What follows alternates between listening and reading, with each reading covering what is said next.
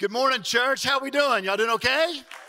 Yeah, so glad to be with y'all today. We're going to be talking about winning our world, one of our values. But how many of you know that came from Jesus and the Great Commission, Matthew chapter 28? Got two incredible guests with us today, Tori and Caleb, and I'd like to give them a chance to introduce themselves. Tori? Um, I'm Tori Dupree. I have been coming to Faith Promise for about four years. Um, currently, I am the director of Next Steps. I serve as a weekend pastor. I lead a small group and I lead Grief Share.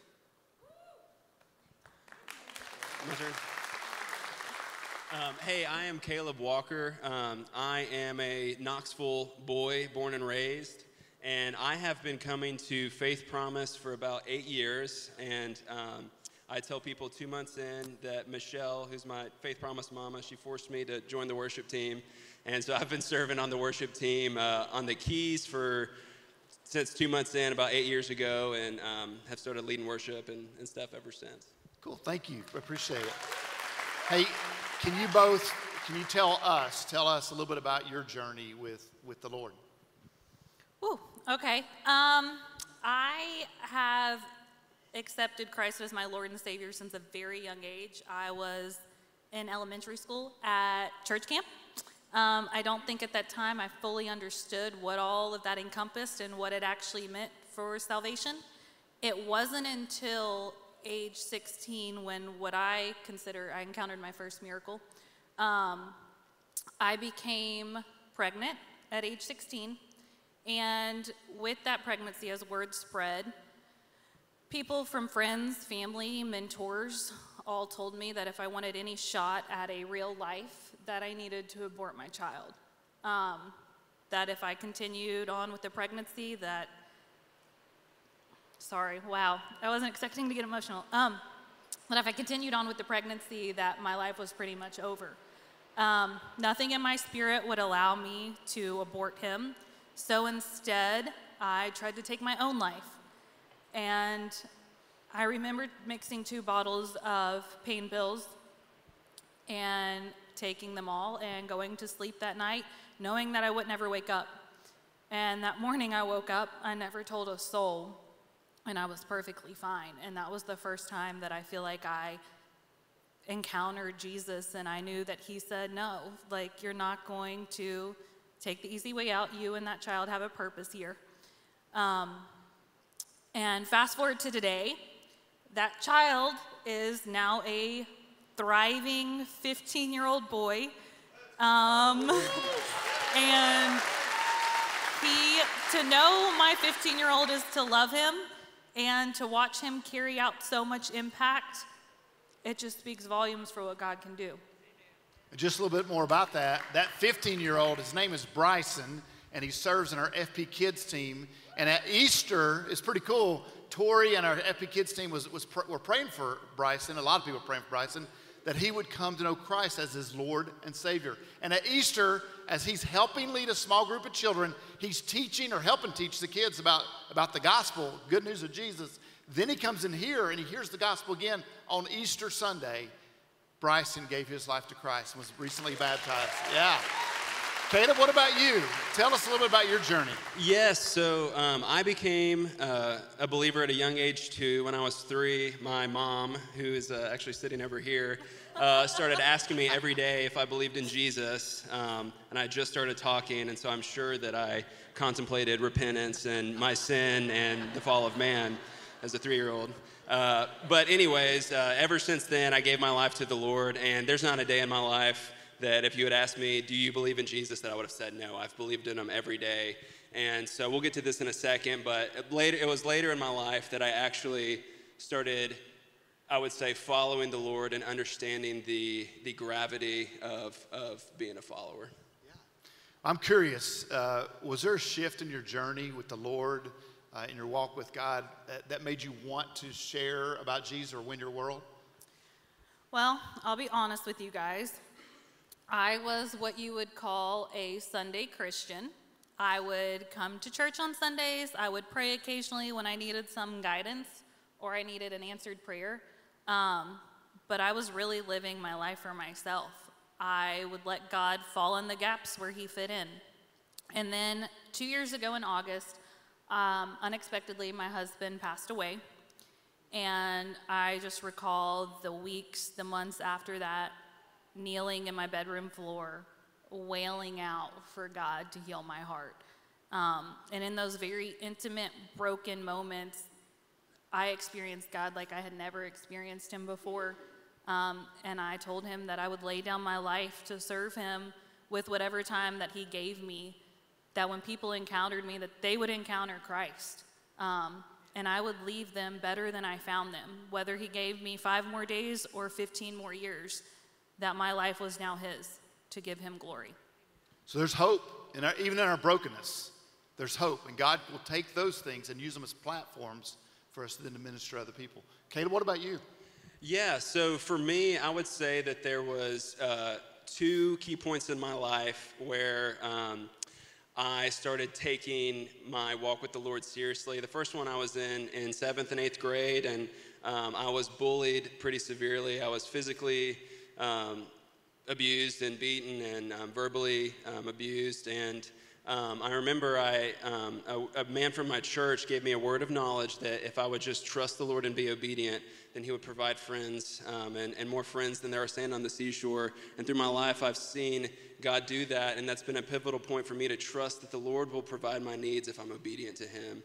Um, and the second, uh, I would say the main shift is after college, I moved to Nashville for a year and I found myself in, in all the sins. And, uh, and it was at the end of that that I came back um, that I was hit with the fear of the Lord. And, and what I mean by that is, is God opened my eyes to the realities of heaven and hell that, that people will be going there. And if I waste my time here, I have 100 years here, maybe, probably not that long. Um, and if I waste my time, uh, then there will be people that will be apart from him forever. So that was the main shift when I came back that I would.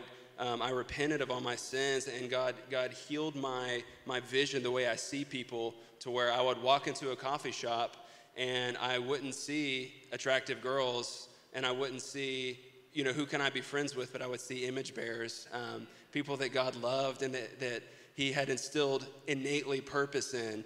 And he would and he would begin to speak to me how can you pour into these people? And i would start looking for that instead of what i can get out of people or or situations.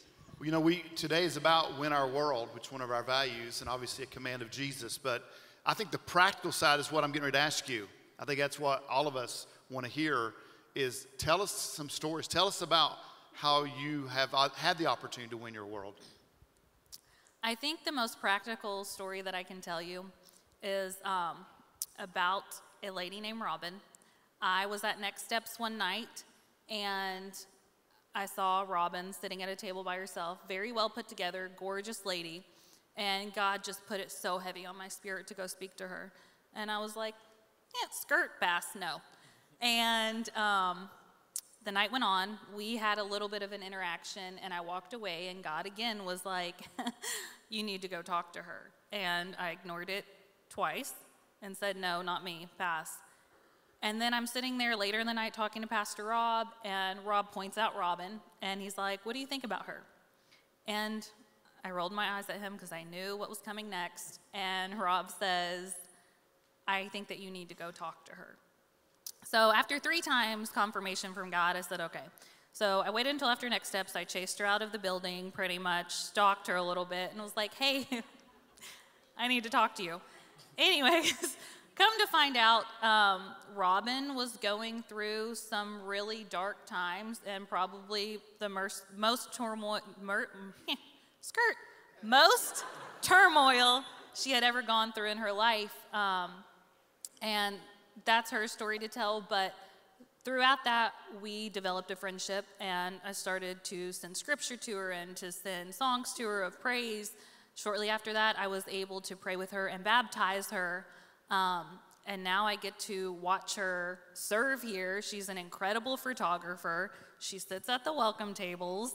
Um, but last week, she sent me this text. And if this isn't a full God moment right here, it said, I had a Tori moment on Sunday during service, and I was so excited to tell you about it. It's a long story, but I sat at my normal spot and I had this overwhelming urge to go sit in the very back where I haven't sat. As I was walking there, I saw a woman sitting alone crying. I sat two rows behind her and I tried to ignore it, but Jesus so clearly told me to get my butt up and go love her. I didn't feel equipped to do that yet, but I did. I told her I was happy that she was here, and she fell on me and sobbed. She asked me to pray for her, something I also haven't felt equipped to do yet. But I didn't even think, and I just prayed over her. I've never felt like I've been used in that way before, and it just completely blew me away and opened my eyes. And if I can tell you guys anything that when God asks you to move, just move. You're never going to feel ready. And if you wait until you feel ready, it's not going to happen. And you don't know what a simple act of obedience can do for the kingdom of heaven, how it can make ripples. It's incredible. Thank you. Caleb, what about you? Tell us some story or a story of how God's allowed you to win your world. Yeah, so um, when I was in college, um, I began to ask the Lord every day. Um, I'd heard a sermon at church, and they said, Pray that God gives you someone to love every day. So I would start off my day every day. I would wake up um, and get out of my disgusting dorm bed and get on the floor with the cockroaches and uh, the little centipedes that crawl everywhere. And I would pray. Um, I was like, Lord, please just give me one person to love today. Um, it doesn't have to be a conversion every time, but just give me someone that I can show that you love them. And, and it, was, it was a wild season. Uh, every day he would give me someone uh, to love on. Like I remember one time there was a professor who, who was 100 years old. I mean, he's the oldest person I've ever seen in my life. And uh, he was carrying this huge stack of books, and God was just like, go love on that man. And so I just went over and asked him if I could carry his books. And long story short, he was a hardcore atheist, and we debated about old Earth, new Earth. And that didn't go everywhere, or you know, go anywhere. There was no conversion that day. but uh, but sometimes it's just about loving people. But anyways, uh, one day um, I just felt a stir in my spirit that today was going to be a day um, that someone's life was going to be changed. And I went through the whole whole day, and there was no one and I was a little disappointed. So around midnight, I went to my buddy's house to play video games because that's how I partied in college. And, um, and I was walking back around three, and um, I went to UT, and so there was someone in a fetal position. Uh, and if you know anything about UT or any, any party school, it is not uncommon to see intoxicated people kind of sprawled out all over the campus, uh, unfortunately. Um, and so I didn't think anything of it, but God said, go get some paper towels and speak to this man. And, and as Tori said, immediately you're like, no, that's weird. I'm not doing that. That doesn't even make sense. And so he just kept saying, go get paper towels, go get paper towels. And so I went and got some paper towels and just put my arm around him. And I said, Are you okay? And he looked up and he had snot and tears like all over his face. Um, and so he was not drunk. He was going through something, obviously. And so I just began to talk to him. He shared that his girlfriend had broken up with him. Um, he was going through some family stuff. And, anyways, I just got to pray. I cleaned him up and I just got to pray, um, pray with him and just encourage him that there was, there was no big theological statement, no grandiose venture. It was, hey, Jesus loves you and he has a purpose for you. And he told me, he loves you so much, he told me to come over here and talk to you and he wouldn't let me go back to my dorm until I did. And um, promised I wouldn't get choked up every service, but um, he said that um, 10 minutes before I had gotten there, that he had prayed that if God was real, that he would reveal himself to him tonight or he's going to kill himself. Um, and it just shows.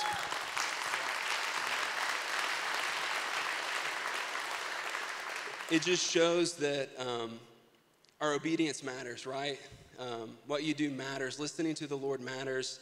And, and what it taught me too is if you want to get out there into the field and you want to win your world, you want to tell people about Jesus, you have to spend time in the quiet place, right? That's where it starts. You have to be with the Lord every day, and you have to learn to discern His voice so you know when He's speaking to you or it's a random thought. I'm going to reveal my age here a little bit, but when I was growing up, we had these things called radios that you had to turn the dial to tune in to get the right station. If you were off a little bit, you got all kinds of static. And for me, that is talking about being alone with the Lord every day before I start my day. Is that's where I get tuned in to the Spirit of God, to get tuned into the Lord. And if you're not doing that, I would encourage you to to do that. But uh, I, I, I want to share something. You know, we're hearing stories about adults that are winning their world, but how many of you know that our students and our kids are also winning their world? God is moving in a powerful way. I'm telling you, our students and our kids are grabbing hold of Matthew 28 when Jesus, the Great Commission, when Jesus said to go and, and make disciples, right? They're doing that. And one student by the name of Leo, he's winning his world recently by, by a post he put on Instagram uh, uh, telling about his journey, his life. And he shared that when he was younger, that he was known as a Christian, but, but he didn't know God. He didn't know Jesus personally. Fast forward, they, his family moved, located here in Knoxville a couple years back. He, got, he started coming to church. He said, I, I, get to go to church. How many parents tell your kids, you don't have to go to church, you get to go to church, right? That's what Candace and I always told our kids. And, and he said he, he really wasn't enjoying it. He, he, wasn't, he, he wasn't bought in. But then he was here at Movement Conference. And by the way, if you're a 6th through 12th grader, or if you're a parent of a 6th through 12th grader, man, you don't want to miss Movement Conference. I'm telling you, it's powerful what God does. Hundreds and hundreds of, of, of teenagers in this room passionately worshiping God. And I'm, I'm just telling you, he experienced, Leo said he experienced God that day. He experienced Jesus like he never had before. And I want to, I want to read to you what he posted on his uh, Instagram post. He said, I felt at, at, movement that night, I felt that love that Jesus gives us constantly. He said, it, it was great. Ever since then, I've been growing in Christ, making more friends, and spreading the word as best I can. I'm so much happier being where I am. No drama, no hate, no negativity. I still slip up and struggle with temptation, but I always get back and keep pushing. Man, aren't we proud of our students here at Faith Promise Church? Let's give it up for our students. Then on Sunday, April 30th, I was backstage uh, and I ran into a family, Jenna, uh, Jenna and Joe Van Osdale, and their son Ryder was part of a, a, group of students that were getting baptized, or it's not students, but FP kids that were getting baptized that morning. So I, I got to hear a little bit about their story. Actually, it was Ryder's story that I heard about. And, and Jenna shared with me that Ryder was part of a co op, a homeschool co op, and his best friend, his parents were atheists. So he didn't know Christ, didn't know much about Jesus at all. So on the playground at the homeschool co op, Ryder, he, he felt in his heart that he needed to share Jesus with his friend. So on the playground, he did. And he prayed with his friend, and his friend received Christ as his Lord and Savior. I'm telling you, uh, what's happening in FP Kids, what's happening on Wednesday nights here in our students, they're getting it. They're about winning their world for Jesus. And I believe that we're raising up world changers for the Lord. Amen? Amen. Amen. Well, Tori, Caleb, I want to get back to you guys. Were you scared? Because I, I, know that, well, I, I know how I feel. Were you scared the first time you shared the gospel or you shared your own story? Um, yes. I was terrified the first time, and I'm terrified this time. I've literally had Pastor Mike, Caleb, Pastor Tucker pray over me before this. Um, I, the most applicable advice I can give you when sharing the gospel is tell people your story. Tell them your testimony. Tell them how God has moved in your own life and how you've seen Him. That is the easiest way to ease somebody into it I am not one to be like, do you know Christ as your Lord and Savior? That's just not my style. It doesn't work for everybody. So I always ease in with my story and my testimony. And Caleb can articulate this better than I can with words. But my fear was always one day I'm going to stand in front of God and I'm going to be held accountable for the people I brought to Him or I didn't bring to Him because I didn't act in obedience when He told me to move or speak. What about you, Caleb? Sorry, I keep turning my mic off. Um, Yes, yes, I was definitely scared the first time. Um, as Tori said, I was scared the first, second, third time, and the last time I shared the gospel. Um, there's always going to be an anxiety and butterflies that well up. Um, but one thing that I would say, and I'll try to keep it brief, but um, I would say, what are you going to be afraid of? And what I mean is, you can either be, have fear of man, which means that you can be afraid of being in a social, awkward situation. Uh, you can be afraid of hurting a relationship if you say share the gospel and they don't believe and it doesn't go well. Um, that's what the enemy will do. He'll he'll start pouring in all these scenarios in your head if you share it. What bad could happen? Um, but real quickly, I want to give a story. Um, I uh, in college. I had a buddy who was a non believer, and I led a Bible study. And God uh, continuously told me to invite him to the Bible study, and I never did because I was afraid of arguing with him in the Bible study and, have an- and not having answers to his questions. And one morning, um, I got a call from a buddy that um, this guy who was a Buddhist had, had taken his life. And um, I don't live in condemnation or shame of that. Um, he, he made his own decisions, but it is a reminder that you might not have tomorrow to share your faith. And so, are you going to be afraid of an awkward situation, or are you going to be afraid that some people will spend eternity apart from the Lord? So now that you two have, have been sharing, you know, being, being more bold about sharing the gospel, your story, would you say, has that impacted your, your walk with God, Tori? Um, yes, it's impacted my walk with God. Um, prior to my husband's death, I felt like I had made it. We had all the things we had the cars, we had the houses, we had the vacations, the marriage, the kids. Life was good, except there was always something missing, and I could never pinpoint what it was. Um, fast forward to now, I think society does such a good job of pushing that narrative onto people that you'll be happy when you have the car. You'll be happy when you have the promotion. You'll be happy when you have the ring. You'll be happy when you have the houses, whatever it is, fill in the blank. But there is nothing that has ever compared to the joy of the Lord. And I know that sounds callous to some people when I say this because despite everything, today I stand firm that I have more joy than I ever have in my entire life, and it's due nothing but God's mercy, His grace, and His love. Caleb, what about you? Has it impacted your life or your walk with, with the Lord? Yeah, absolutely. And kind of bouncing off what Tori said, um, there's, there's two things that always come when I'm walking with the Lord, and they go as soon as I stop being obedient and spending the time with them and, and sharing my faith. And it's, it's contentment and purpose, right? Um, it's um, this job's good for now. If I'm not walking with the Lord, it's this job's good for now, but I can't wait for the next one. This house is good for now, but I can't wait till I'm in a better area or a better place. Um, and it's looking to the next thing, feeling restless, not being able to sleep well. Um, and purpose filled too. It's what am I called here to do? This job doesn't fulfill me like it should, and no job will ever fulfill us because those are things that we do, those aren't our defining characteristics. Um, and so I would say that it's imp- impacted my walk with the Lord by when I'm walking with the Lord and I'm sharing my faith, I go to bed content where I'm at, where I'm working, who I am, and I also know my purpose, which is we got to get people to come to heaven, right? We got to win our world. We got to get out there and play the field because we have we have 60, 70 years to do that, and it's over. You'll never get a chance again to share your faith. That's it. So I would encourage you. Um, um, it is. I mean, you will never feel more purpose filled and more content if you are out there um, sharing the sharing your faith in the world that you find yourself in at work and and uh, so yeah. Church, let's give it up for Tori and Caleb. Weren't those incredible stories? You know, maybe, maybe in your walk, you're like, well, Mike, I, am an introvert. I, I, don't, I don't have a story like Tori. I don't have a story like Caleb. Maybe, as pastors say, I've heard pastors say before, maybe the worst thing you've ever done is you ate an orange crayon when you were in kindergarten, right? But in reality, we all were born into sin. The Bible says we were all born separated from God.